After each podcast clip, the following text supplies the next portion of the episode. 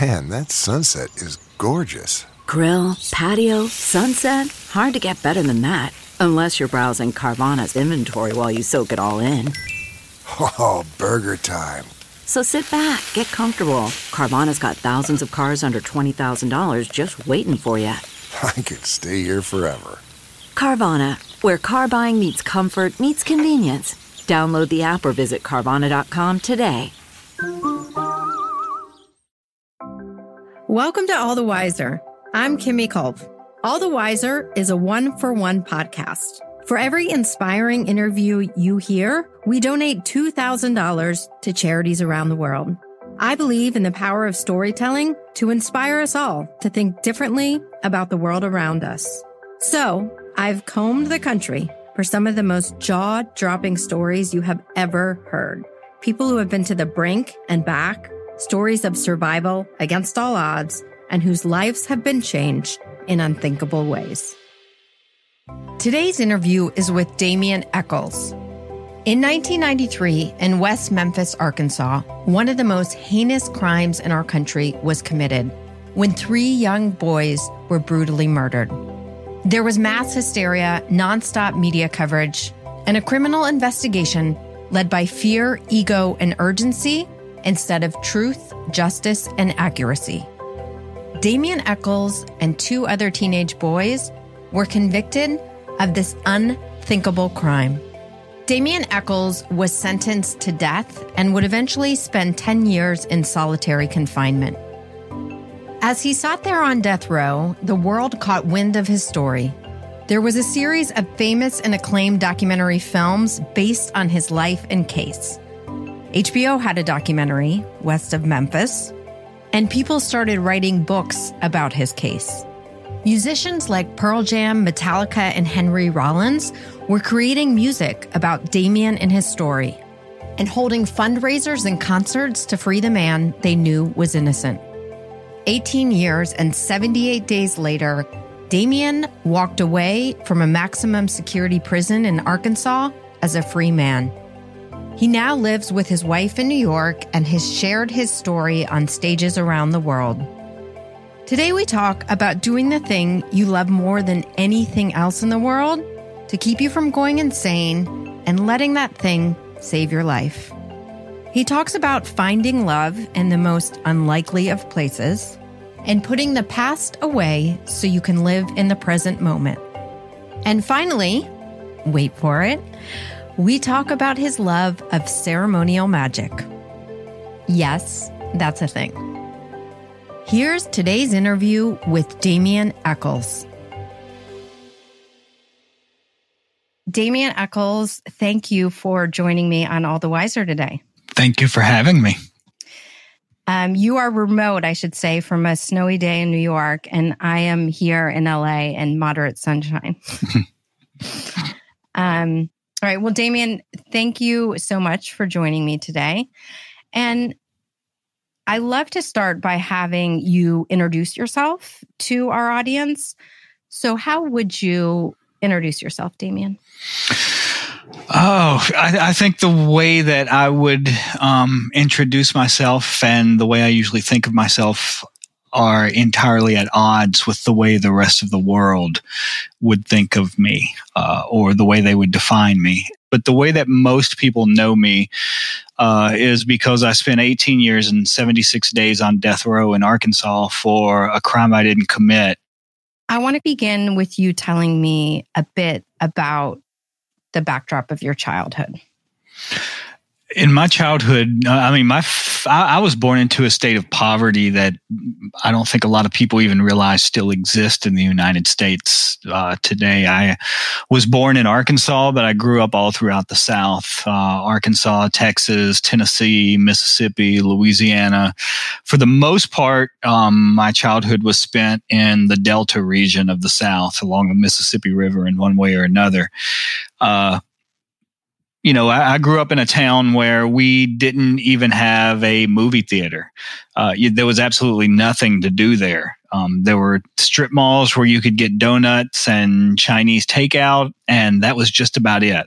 almost my entire childhood was spent in books, reading to forget about you know the poverty and uh, the dead end lives that were all around me, and just the state of despair that the average person who inhabited that world existed in. I read nonstop to get out of that.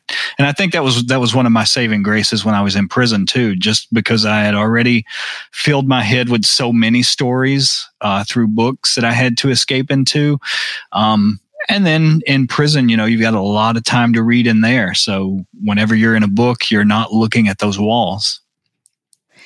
And what about the influence of your parents and your siblings growing up?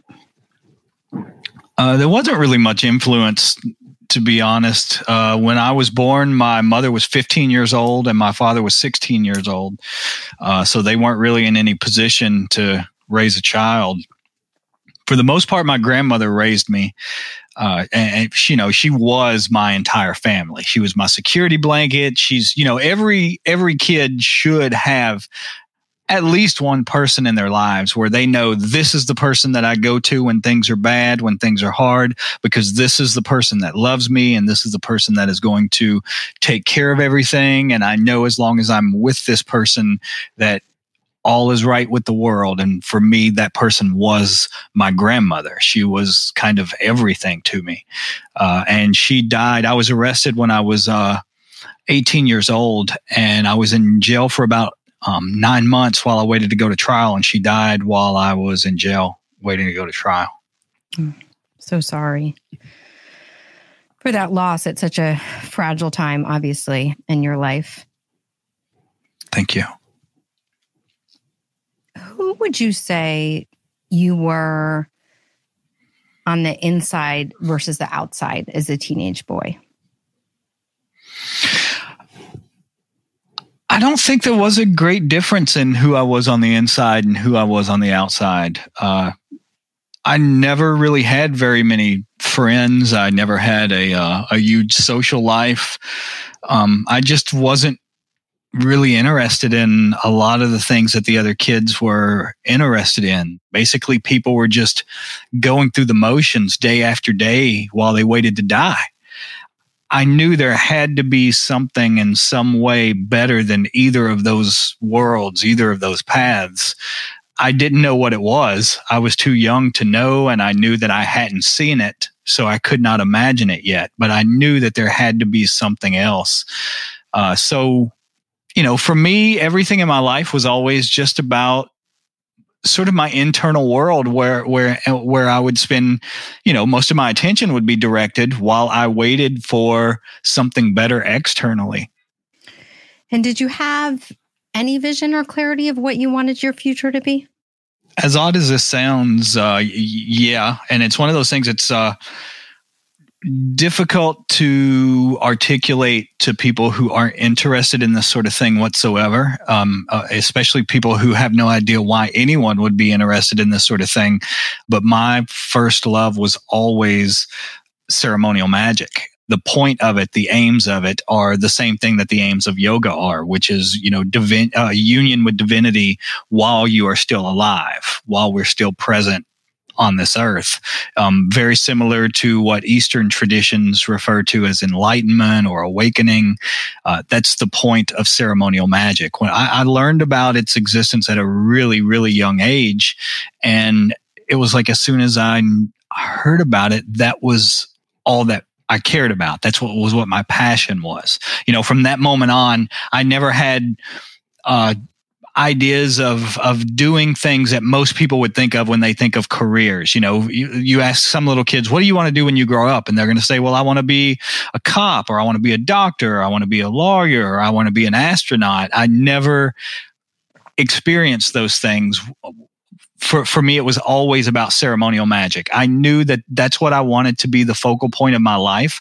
I did not know how that would translate into, you know, something like earning a living in the adult world, but I knew that that was what was important to me. And, and I think that really is one of the things that, you know, whenever I'm doing public talks or anything that I always say is one of the most important carry away things from this is if there's something in your life that you love wholeheartedly and you don't know how you're going to monetize that or or use it to survive in the world in some way don't worry about that. Just focus on doing what it is that you love and let the rest of it work itself out which it tends to do um, in one way or another. Well i love that your childhood dream came true because i know that is so much of the work that you're doing today. You've given us the backdrop of your upbringing the town sort of who you were as a teenage boy. In 1994, as you've touched on, in the wake of certainly the most heinous crime in the history of Arkansas and arguably one of the country's most most brutal and heinous crimes, what happened to you? It was in the midst of what people now in hindsight call satanic panic. Uh, was a time period in the U.S. whenever lots of people, not just in the South, uh, but across the country in places you wouldn't even expect it. Uh, you know, like California, people were being accused of, you know, carrying out in some cases hundreds of thousands of human sacrifices across the globe for some shadowy reason. Uh, but a lot of people ended up getting swept into into the prison system. Some people, you know, died in prison, were never released in West Memphis, Arkansas, three eight year old boys were found murdered one day. Um, they went out to play, disappeared. A huge search hunt was called. Whenever they did finally find them, immediately rumors started sweeping through the town that whoever had killed them, it had been some sort of human sacrifice ritual, which was one of the things that made them automatically start pointing at me because they say, well, you know you're the one who is ta- reading these odd books at the library and talking about ceremonial magic and all this sort of stuff. So in their minds those two things were the same thing. So therefore they automatically assumed i was guilty. Me and the other two guys ended up being sent to prison. I was sent to death row given um, three death sentences one of the other guys was sentenced to life without parole, and the other one was sentenced to life plus two 40 year sentences. And I know at the time, one of the other suspects was your best friend, Jason, mm-hmm. um, sort of your one and only friend, as yes. I've read, yes. Um, who was a few years younger than you. Yes. So, um, you and your best friend, Jason, who you kind of have described as your only friend at the time, um, the suspicion turns on you and a third boy in town. At what point did you know that the focus of the investigation of the murder of these three young boys was on you? Immediately. Uh, one of the cops actually said that the second they found the bodies, the first thing out of his mouth was Damien Echols finally did it. He went and killed somebody. I was automatically his first suspect. A lot of the reason for that is because he, along with some of the other cops, had been sent off to be trained by during the satanic panic, what they called cult experts. So you had cops from all over the country sent to be sent to these seminars where they were told uh, like pretty much everything you could possibly imagine uh, points towards a satanic ritualistic murder. They were training people in something that was uh, incredibly dangerous. I mean, it was no different from techniques that they were using during the Middle Ages to identify witches. And this guy was one of those people. And he his entire job, his entire career was based on uh, rounding up and harassing teenagers in our neighborhood uh, under the guise of trying to find out more information about all these underground satanic cults operating throughout the country. Yeah, I think that historical context, and presumably, I, I think I have a deeper understanding than most people because early as a journalist, I covered you know many high profile trials but the environment, especially when the country and the media is watching, and you have a small town and law enforcement under massive pressure outside mm-hmm. internally. Yes. To come up with a, you know, somebody who's responsible to alleviate the fear of the community, to create justice for this families, all these things that you would, of course, want. But that created certainly the environment that led up to your arrest. I, I know oh, that Absolutely. Yeah. You had, uh, you know, the public was just almost insane with fear at the time. It was, whenever these murders happened, it was the only thing that anyone was talking about on TV. So, you know, it was not just did they have local pressure on them to wrap this up as quickly as possible, but they also had national pressure being focused on them. Can you share with us the circumstances leading up to your arrest and how both Jesse and Jason played a role in that? It was pretty much the same thing every day. You know, they want to ask the same questions over and over and over.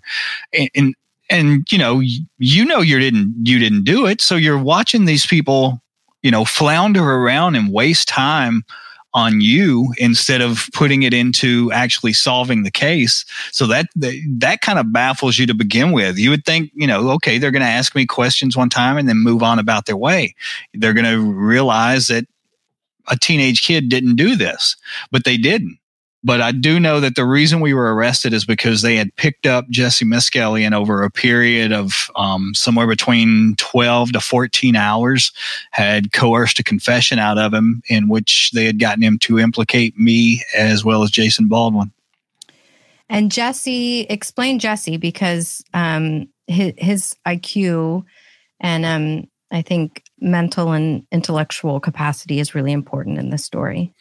Uh, Jesse Misskelley was a borderline mentally handicapped uh, teenager in our neighborhood that even though he was 17 at the time he was arrested, he would have been functioning more like uh, anywhere from an eight to a 12 year old. Uh, so you, you, you know, the average person in prison has an IQ of something like 85 to begin with, which is, you know, still well below normal. But when you're talking about someone um, as biologically, uh, I, I, don't even know the word, um, just functioning below par the way he was, you're talking about an incredibly suggestible individual. And you touched on this a little bit, but if you can expand, what role do you think that your physical appearance and your interest and how the town experienced you and their perceptions about you, what role did that play in the investigation? You loved bands like Metallica and you had dark black hair and juxtapose that against the community you're living in. Well, we come from a community when, I mean, even in the 90s in West Memphis, Arkansas, like I said, you're talking about a place that still doesn't even have a movie theater. Um, it's kind of like going back to the 70s, even in the 90s. Uh, I don't know what it's like now. I haven't been back there, but it's just a place that's not was not very accepting was not very open if you did not fit in with their idea of what normal was, then they really didn't have a great deal of use for you. So you are very publicly and wrongfully accused of being the head of a satanic cult and the ringleader of a brutal, unthinkable crime. How does it feel to be called a killer and especially of children, which is just heartbreaking. You're in such a deep state of trauma. You keep thinking, surely someone's going to put a stop to this. Surely someone's going to realize what's going on here and fix this situation. Someone's going to step in and rectify it. You know, you, you think I'm a teenager. These are supposed to be adults. I can see that there's obviously something wrong here. Why, why isn't someone else doing something? Uh, none of it makes any sense. Your entire life is being destroyed and you've got people that don't even look at you as a human being. It destroys you in ways that the average person has no way of understanding. What do you remember about the time of the conviction and your early experience in jail? Very little, to be honest. Um, I remember in the very early years, like for the first two to three years, maybe being incredibly angry you have seen that everything you've been taught will prevail in your entire life uh, justice and goodness and truth, all these sorts of things, how the American system is designed to make sure that those things always come out. You have seen that it's a lie to the core, that it is full of people who will murder you in order to do nothing but further their own career and they don't care. You mean that little to them. You have seen that that's what the world consists of. Whenever you feel that way as a teenager, as a 20 year old, it destroys you inside. What is the experience of living on death row? Paint a picture of the day to day. You are pretty much sealed up inside a bank vault um, for what is to be the rest of your life as far as you know it, as far as you understand it, and as far as you can see it. They put you inside a concrete cell with a solid steel door. And as far as the state is concerned, that is going to be your new home until they take you out and execute you even in those kinds of horrendous conditions. Most people are going to just give in to the lowest uh, forms of despair and fear, and and they pretty much just give up and they sit there and and wait for execution to come. I did not want to be like that. I didn't want to be one of those people. You know, you see them walking around and it's almost like they're dead before they ever even execute them. I did not want that to be my lot in life. So I tried to, uh, to the best of my ability, to turn my cell into a monastery. Expand on that. What did you focus on and what gets you through those days of your life? I was with um, my wife at the time, Lorri. So mostly what I saw, what I focused on was the world that we still had together, that we had formed together, whether it was books that we were reading or movies that we had watched at the same time on television, her outside and me inside, whatever it was, we lived in a, a world that consisted of things that were dear to us and that we were both sharing. Um, that and the practice of ceremonial magic. Uh, by the time I walked out, I was doing that up to eight hours a day. Uh, and it's one of those things that allows you to experience growth and change within yourself, even in an environment that restrictive and, and limited and suffocating. Uh, so I never did give into that feeling of stagnation that I would see swallow people around me whole. Categorically, I and you just spoke to to some of the positives, but I, I imagine most of it is beyond sort of dark and unimaginable. Are there any unexpected moments of humanity for you in your 20 years? I'm sure there are. I'm sure there were probably hundreds of them. Uh, everything from, you know, all the people who came together to raise money to get us out, from doing bake sales and benefit concerts and uh, yard sales and raffling off items. Uh, helping put together art shows. I mean, people did all kind of put together websites and Facebook pages and all sort of stuff to spread awareness about the case to people who stepped up. You know, uh, Henry Rollins one time, for example, just he alone went out and did a tour and gave all the money from the tour to pay for DNA testing that ended up being about $200,000 all total. So there were tons of stuff like that. It was, you know, those things were uh, an everyday occurrence.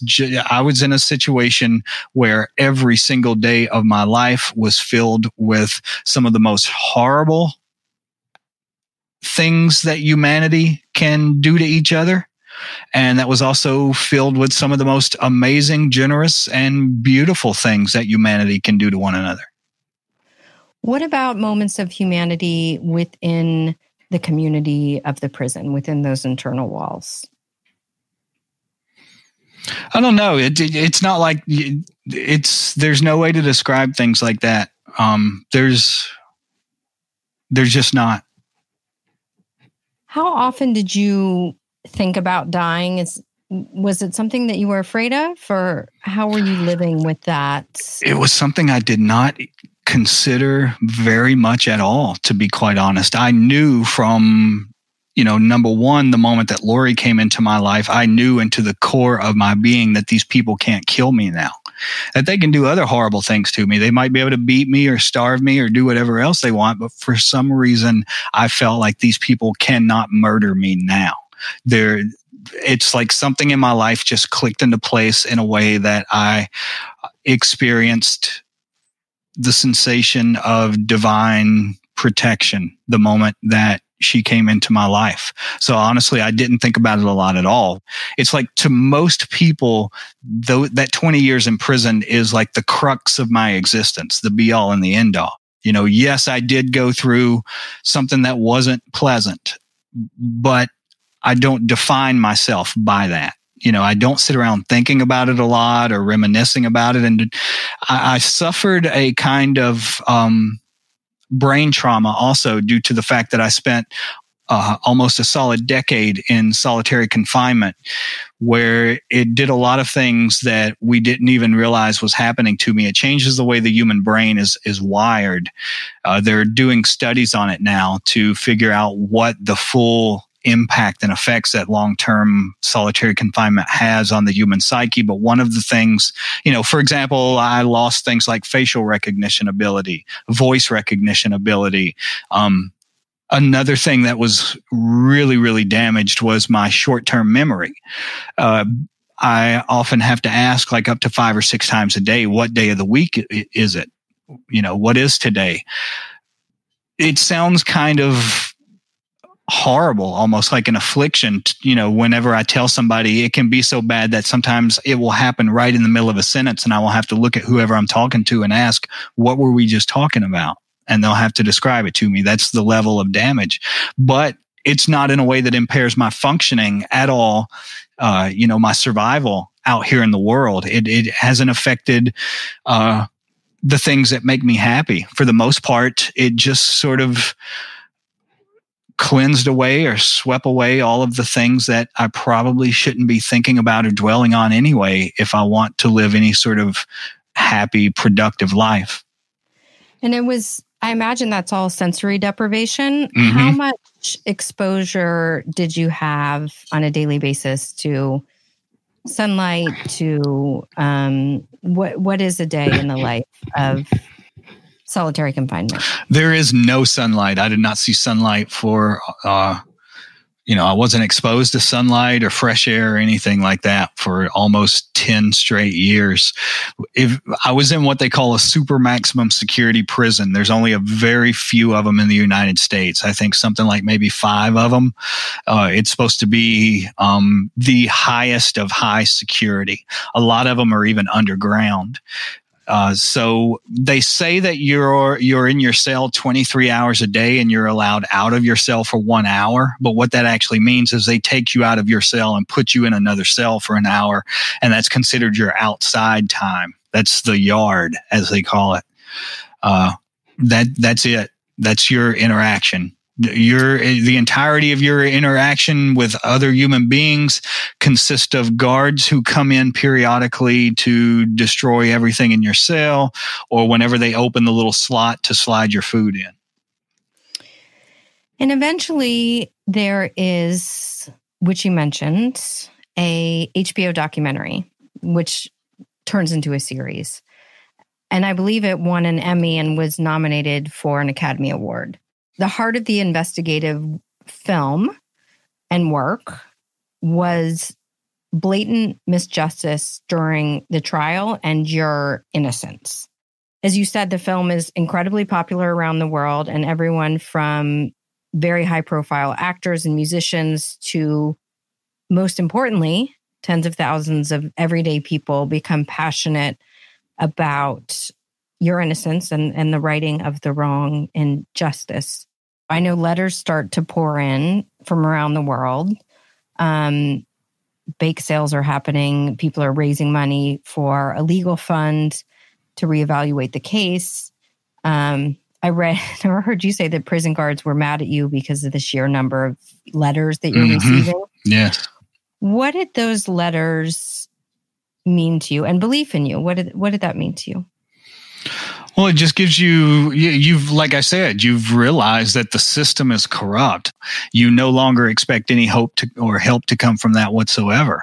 But then whenever you see people outside starting to notice and starting to pay attention, that's the only thing that those within the system care about. That's the only thing that they have to protect themselves against is people on the outside beginning to look in and, and see what all's going on inside the system and they don't want that happening. So if there is going to be any kind of justice the only thing that's going to bring it about are people in the outside world paying attention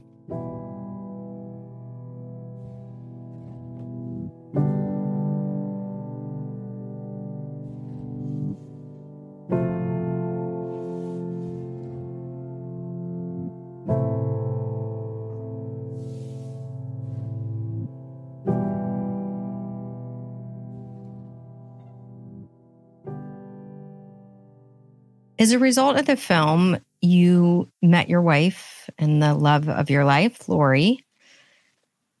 Tell me about that and the process of falling in love with Lorri. I knew from the very first letter that I ever got from Lorri that it was that something different was going on there, that she was unlike anyone that I had ever known before. I knew that from the very first letter that I ever got from her we corresponded with each other for um, about three years before we got married once we got married, she pretty much took over the entirety of my case uh, from top to bottom. She was the one that was out there raising funds. She was the one out there trying to collect evidence. Uh, whenever they were trying to find DNA to see whose DNA matched what was left at the crime scene, she was the one who was out going through people's trash cans to find cigarette butts to get the DNA match off of. Uh, she is pretty much the reason that I was not executed by the state. And it was an unexpected union in many ways, but she was really living her life in New York. And I believe she was an architect at the time. Is that right? Yes. Yes. And a friend said, Oh, you should come and see this film. Um, and that was that was the beginning. Yes. At what point do you learn that you are going to be released? The day before I was released. And can you explain specifically, so people who don't know um, the details of the case, why you were released? A lot of new evidence had been uh, gradually being brought forward. You know, for example, we had someone after they found out that the DNA at the crime scene didn't match me or the other two guys, that it matched someone else. Uh, we also found um, three eyewitnesses who came forward and said that they saw the person whose DNA was found at the crime scene. They saw that person with all three of the victims within an hour of the time they were murdered. Uh, I mean, we had you know, and by that point, the satanic panic situation had come to an end. Uh, eventually, the Arkansas Supreme Court ruled that we were going to get a new evidentiary hearing. Um, the prosecutor knew that meant we were going to end up getting a new trial because we were told that we could present all of the new evidence that we had finally come up with after all these years. Uh, so instead, they get together with our attorneys and they hammer out a deal called an Alford plea. I had never heard of an Alford plea before. Essentially, what it means is you are um, accepting a guilty plea while at the same time being allowed to legally maintain your innocence. It makes no sense whatsoever. And the only reason that it exists is so that the state can't be held responsible um, for sending an innocent person to prison and allowing a murderer to walk free.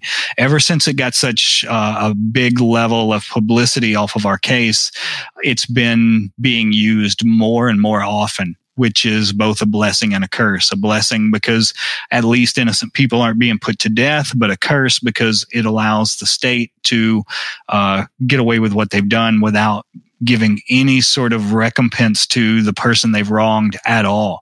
Whenever we walked out of prison, I did not have a single penny to my name. I was basically having to start my life from scratch after spending 20 years sitting in a box. So at least people aren't being killed, but at the same time, they are being subject, subjected to uh, a whole new level of trauma by having to make their way through the world without ever even having their names cleared. How old were you when you were released? Uh, it would have been in 2011. Um, I was born in 74. What's that, 37? Something like that? Yeah. Yeah. 37.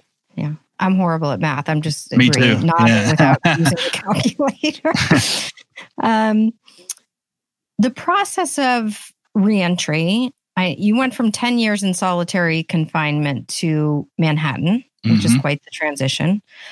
What is that process for you? I honestly can't tell you very much about that at all, just because I have very little memory of the first two years that I was out of prison. I do know that it drove me to the point of um, a nervous breakdown, you know, where I, I was in bed for several weeks just to the level of overload uh, that, you know, not just due to life out here, but just constant contact with people, which is not something you are used to in solitary confinement if you put everything from the first two years of, of my release together that I can remember, it would come to maybe a few hours of time. Something that's a huge part of who you are is magic, which you've touched on. For people who don't understand, how would you describe it? I would describe it as something very, very similar to techniques like uh, Tai Chi and Qigong, in that it relies on use activating and using um, the body's internal energy system. Uh, it also has a lot of similarities to yoga. Beethoven one time he said something that I thought was probably the best way to describe what you're trying to do through the process of practicing ceremonial magic that I've ever heard.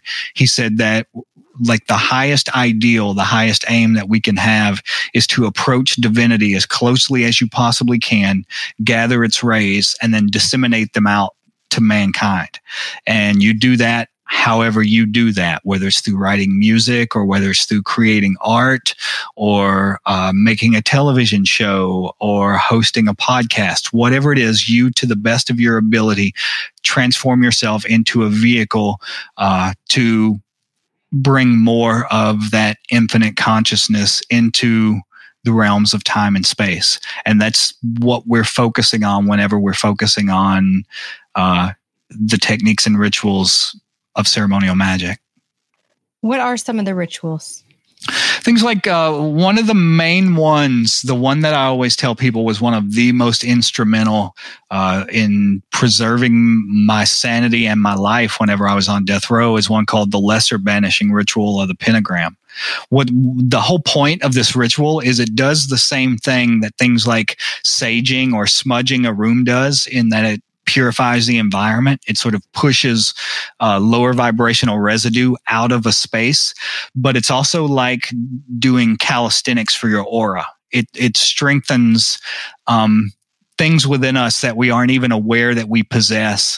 You are flushing your energy system out with new, fresh chi, prana, whatever you want to call it, and flushing the old out. So a lot of those negative emotions we feel like anger and despair, that's energy trapped in our system. The quicker we can flush that out, the quicker we, we no longer walk around consumed by those kinds of emotions and energies. Who doesn't want that? um, you spoke on how the magic is intricately linked to art and what you create in the world. Mm-hmm. Some of your art and self expression in the world, I know you've had art shows around the country, you're an author, you've collaborated with some of the most famous musicians in the world.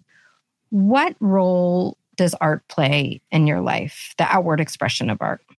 We come here for a very specific reason to manifest a very specific thing.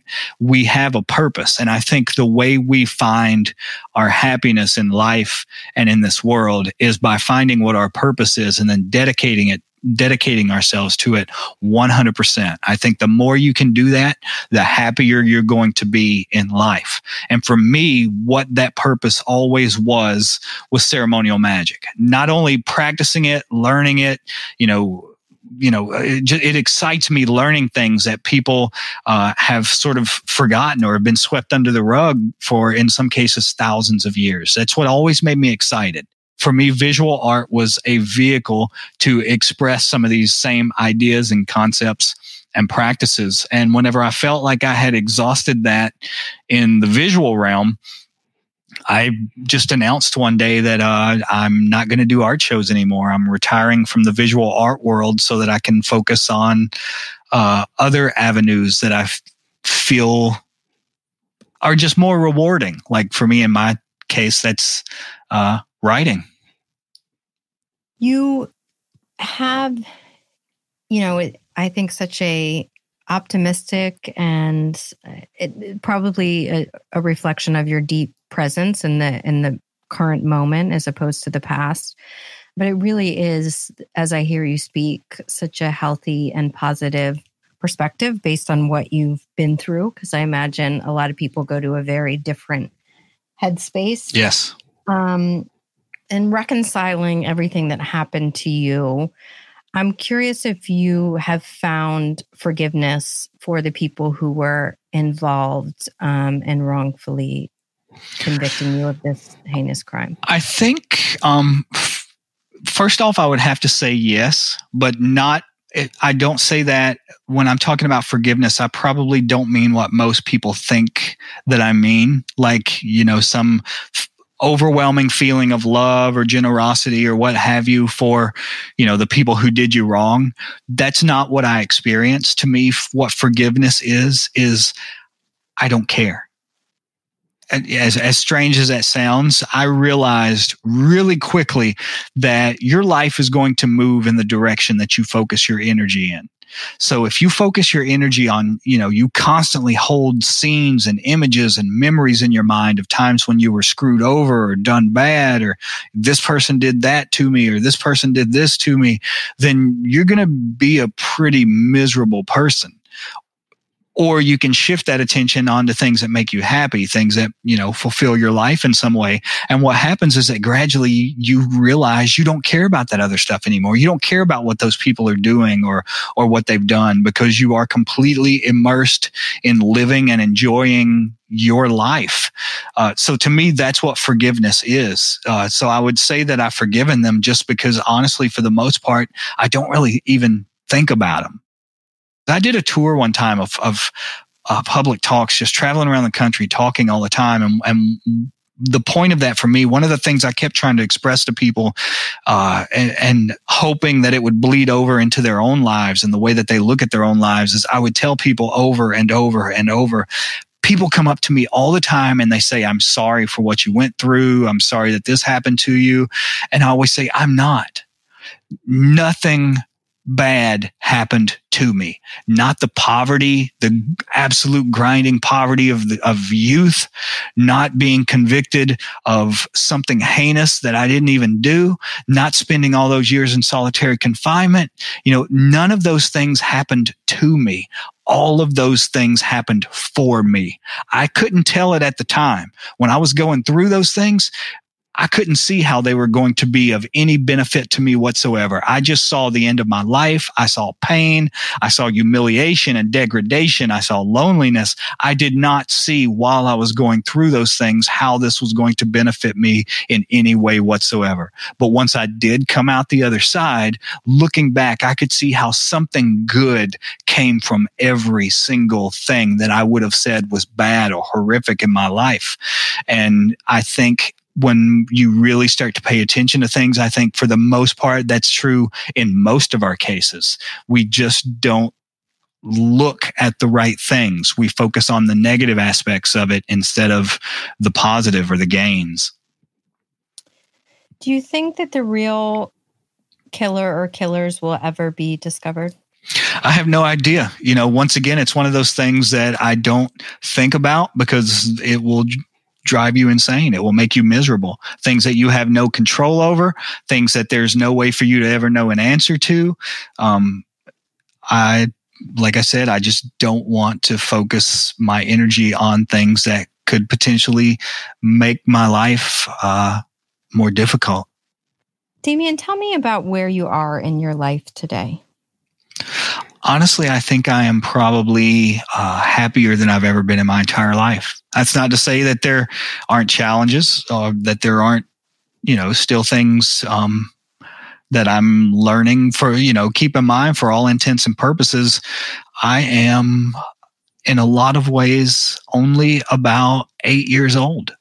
I went into prison when I was a child, when I was a teenager. So I never learned how to function in the adult world gradually the way everyone else does. You know, I never learned things like how to pay rent or how to get health insurance. I didn't even know how to use a debit card whenever I got out of prison.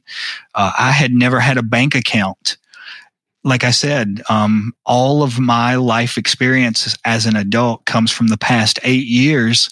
And also, like I said, I can't even remember the first two of those. So, yes, there are very, very real challenges uh, when you're going through stuff like that and trying to figure out how you're going to make a living and and keep moving forward while you know, going through a nervous breakdown from sudden overexposure to life on the streets. You know, there's been a lot of challenges, but at the same time, I think I enjoy life now more than I ever have before. What do you hope that people take away from your story? Hmm.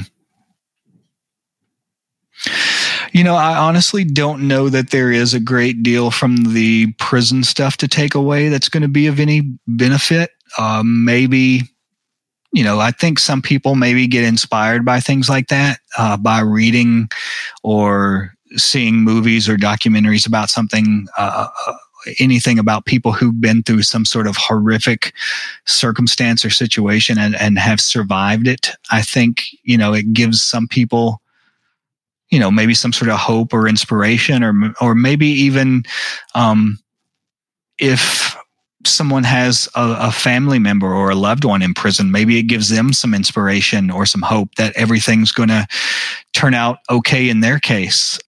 But i guess the the main thing that i i want people to take away from it is that uh, we are all in our own prisons in one way or another in, in one form or another, whether it's an emotional prison, a mental prison, or, you know, a, a real prison prison. We are all uh, locked into prisons of some sort and that there are ways out of them. There are means and techniques and ways we can direct our thoughts that allow us to come out the other side, uh, not only survive those things, but uh, come out the other side thriving. I love that. Thank you, Damien. That was beautiful. Thank You're you. So articulate and thoughtful. Thank you. Before we end the episode, we do a little thing called rapid fire. Mm-hmm. I'm just going to fire off some questions and you can share the first thing that comes to your mind. Okay. Favorite day of the week and why? Whew, Wednesday, because it is uh, a day I don't have to go to the gym. Favorite city? New York City. What matters most is? Uh, love and taking care of each other. Favorite food? Pizza. Favorite quote? Uh, I can tell you what the quote is, but I can't tell you who it was that originally said it. Um, but it was one that really inspired me. He who controls himself controls the world. Your greatest love. Hmm, ceremonial magic. Yes. And Lorri. Yes. Oh, I thought you meant other than people. That's. Yeah. and very important. Who are we supporting today and why? We are supporting the feline rescue in Denver because uh, Colorado as a whole is an incredibly special place um, to me. It's part of my healing journey, as well as cats and kittens. I have two rescues here in my house, uh, and I know that both of them would have died if I had not saved them, and I know that I probably would have died if they had not saved me. So uh, we are trying to help kittens in Colorado this week. Awesome. I love that. You can contact Damien and find links to all of his stuff on our website, allthewiserpodcast.com. While you are there, you can sign up for our newsletter. Did you like the episode? Any topics you'd like for us to explore? Give us your feedback. I would also like to thank those of you who follow and engage with us on our Instagram feed. And a special shout out to our loyal listener, Leah. Thank you for sharing your beautiful story and tribute to your brother after listening to our episode on grief with Nora McInerny. You can find that episode and more on our website. And to close, we want to remind you that life is in fact fragile. Don't put off the things you love for one more moment. Until next time, thanks for listening. All the Wiser is produced by Erica Gerard at Podkit Productions. Sound engineering is by Matt Sav at Fairfax Village Studios. And our associate producer is Kessie Hollister. Thanks for being a part of the All the Wiser podcast. You can subscribe to the podcast, read the show notes, and get in touch with us at allthewiserpodcast.com. You can also find us on Facebook, Twitter, and Instagram at All the Wiser Podcasts. Send us a note. We'd love to hear from you. See you next time. Man, that sunset is gorgeous. Grill, patio, sunset. Hard to get better than that. Unless you're browsing Carvana's inventory while you soak it all in. Oh, burger time. So sit back, get comfortable. Carvana's got thousands of cars under $20,000 just waiting for you. I could stay here forever. Carvana, where car buying meets comfort, meets convenience. Download the app or visit Carvana.com today. Save big on brunch for mom, all in the Kroger app. Get half gallons of delicious Kroger milk for 129 each, then get flavorful Tyson natural boneless chicken breasts for 249 a pound, all with your card and a digital coupon. Shop these deals at your local Kroger today or tap the screen now to download the Kroger app to save big today. Kroger, fresh for everyone. Prices and product availability subject to change. Restrictions apply. See site for details.